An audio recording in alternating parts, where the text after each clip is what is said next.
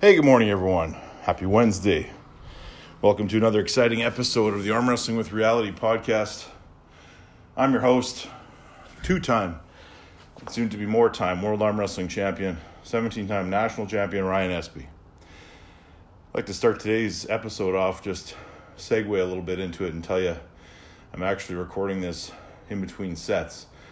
So if I feel like, or if it sounds like I'm out of breath, it's true. I probably am. I'm just winding up a workout and um, been thinking about what I'm going to talk about today.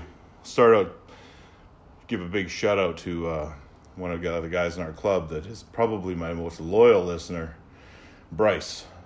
and uh, say goodbye to Travis. He's a guy that's trained with us for a couple of years and he's moving away. So um, I'm not sure if this is public knowledge or not, or if you guys even know which Travis I'm talking about. But if you're listening to the podcast and you're out in the Montreal area, you're about to get uh, a real good addition to your club. So this weekend, just a few days away, August 25th, we are doing the fundraiser, the first annual Ryan Espey World Championship fundraiser. It's there for the purpose of raising money to help me go to the Worlds. In Canada, we are not subsidized as athletes, so in order for us to go and represent our country, we need to pay our own way. And being that the Worlds is in Turkey this year, it's quite expensive. But the event we got planned should be a good one. We have uh, a super match kicking off the event. Well, first of all, the registration takes place from 1 to 2 p.m. on Saturday. Very narrow window for registration. But um, 2.30 the tournament starts, and right at 2.30 we're kicking it off with the super match. Now the super match is going to take place. It's going to be the best of five, right and left. Two separate matches. It's going to be Spencer Blade Cleaver from Port Prairie, Manitoba, who happens to also be my training partner which means I'm not refereeing this match. And he's taking on uh, Charles, the comeback kid Penner out of Winnipeg. Both guys are up and coming guys in the sport, and um, it's a good opportunity, I think, for them to both be showcased. I will not make predictions, but I will say that I don't think Spencer has ever come out on the winning side of one of these uh, of a match with Charles. That being said, I know both guys are taking this match very seriously, and it should be a real exciting and um, competitive match. Um, I do think Spencer's got some extra stuff to show Charles this time around. The tournament also marks my return to refereeing. If you guys remember, there was a time when uh, I had walked away from refereeing a little bit because I was getting a little fed up with some of the attitudes of some of the guys and. Uh, how refs are treated, particularly the good ones, because if you're used to shitty referees and then you get a good one, you think that that ref doesn't know what they're talking about, when in fact it's the opposite. Anyway, I'm returning to refereeing at this tournament, and uh, I know there's guys coming from all over Manitoba, and I know there's guys coming from Saskatchewan which should make for a really, really exciting tournament because there's only two weight classes for the guys. It's 0 to 199 and 200 and over, right and left arm. So, in actuality, there's four weight classes in total for the men, and there's an open right and an open left for the women. So, you're going to see matches that you may not normally see as long as uh, everyone still comes out like they should. And um, it's really going to be make for some interesting matchups and some uh, interesting competition. But more on that right after this set. All right, guys, back out of breath again. So, aside from the tournament, we're going to be doing a silent auction, and this one's been kind of a surprise for me. There's been uh, a ton of people come out of the woodwork and donate stuff for this so it should be a real successful fundraiser as long as we have the spectators there for the tournament.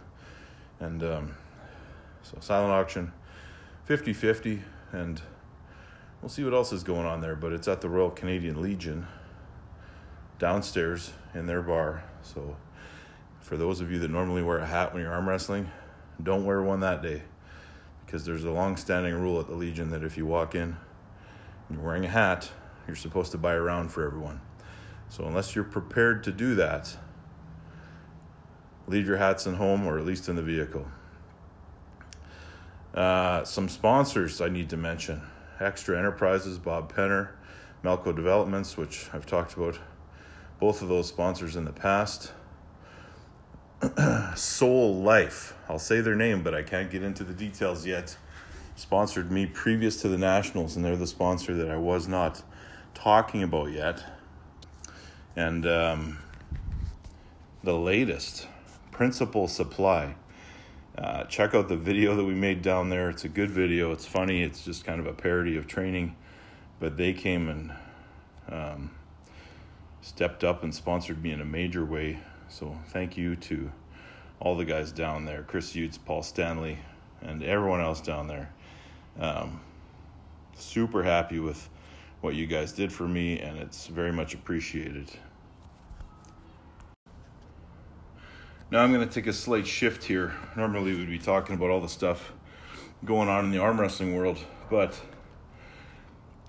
I'm not ready to give predictions on the upcoming WAL event. It just got announced, and people are asking me on my YouTube channel to do a prediction video on that. Uh, it will come, but it won't be today, and it won't be for a couple of weeks. So I like to do those predictions about a week out of the event. So that's what we'll do. Um, I will say that I appreciate that Devon is keeping up the momentum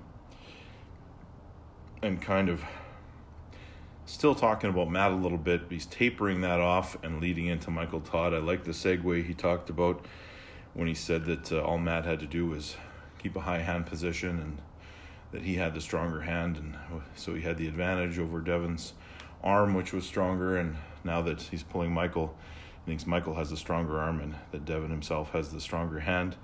I think that makes for an interesting comparison, but it's all about managing the King's move in that match. But more on that later.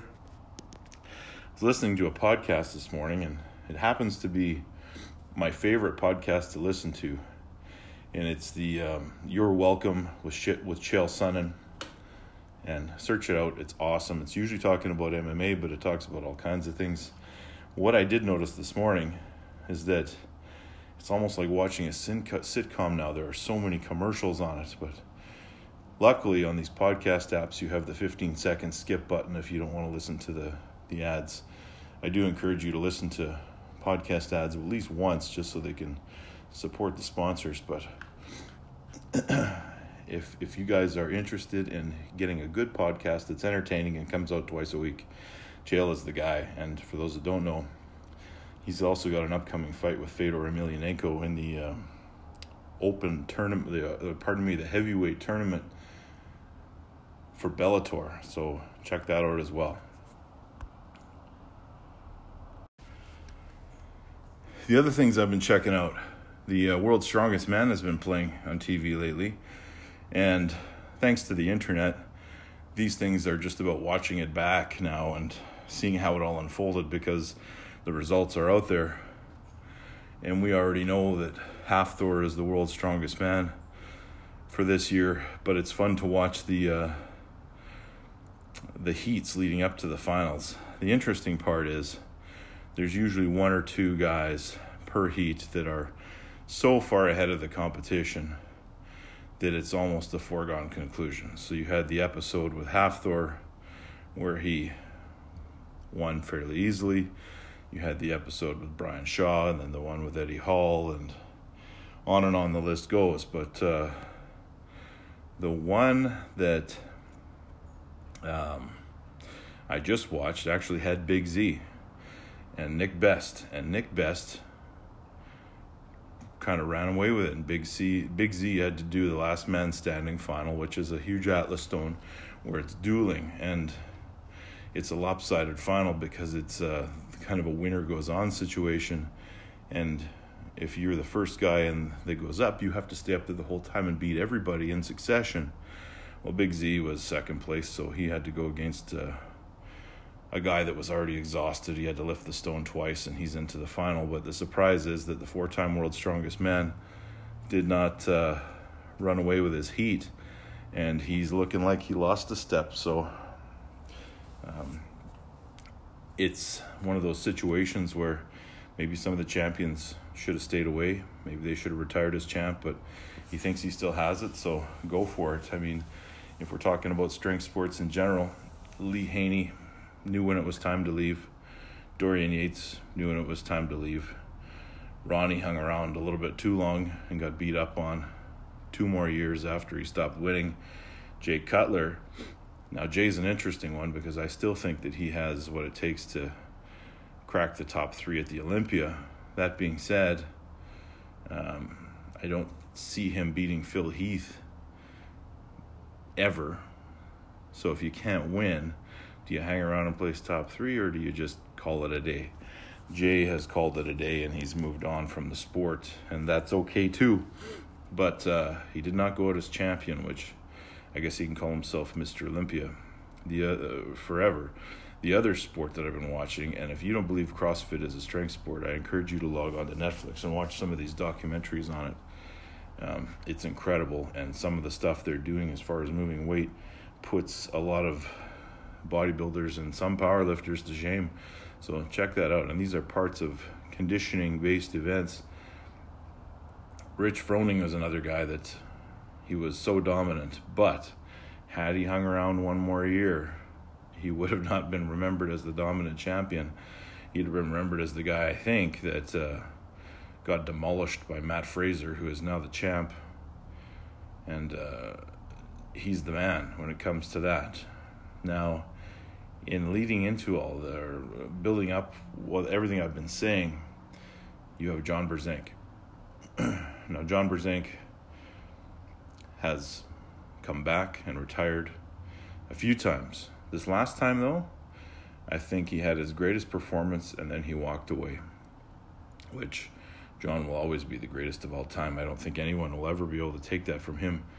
But uh, knowing when your your time is up, there's something noble in that.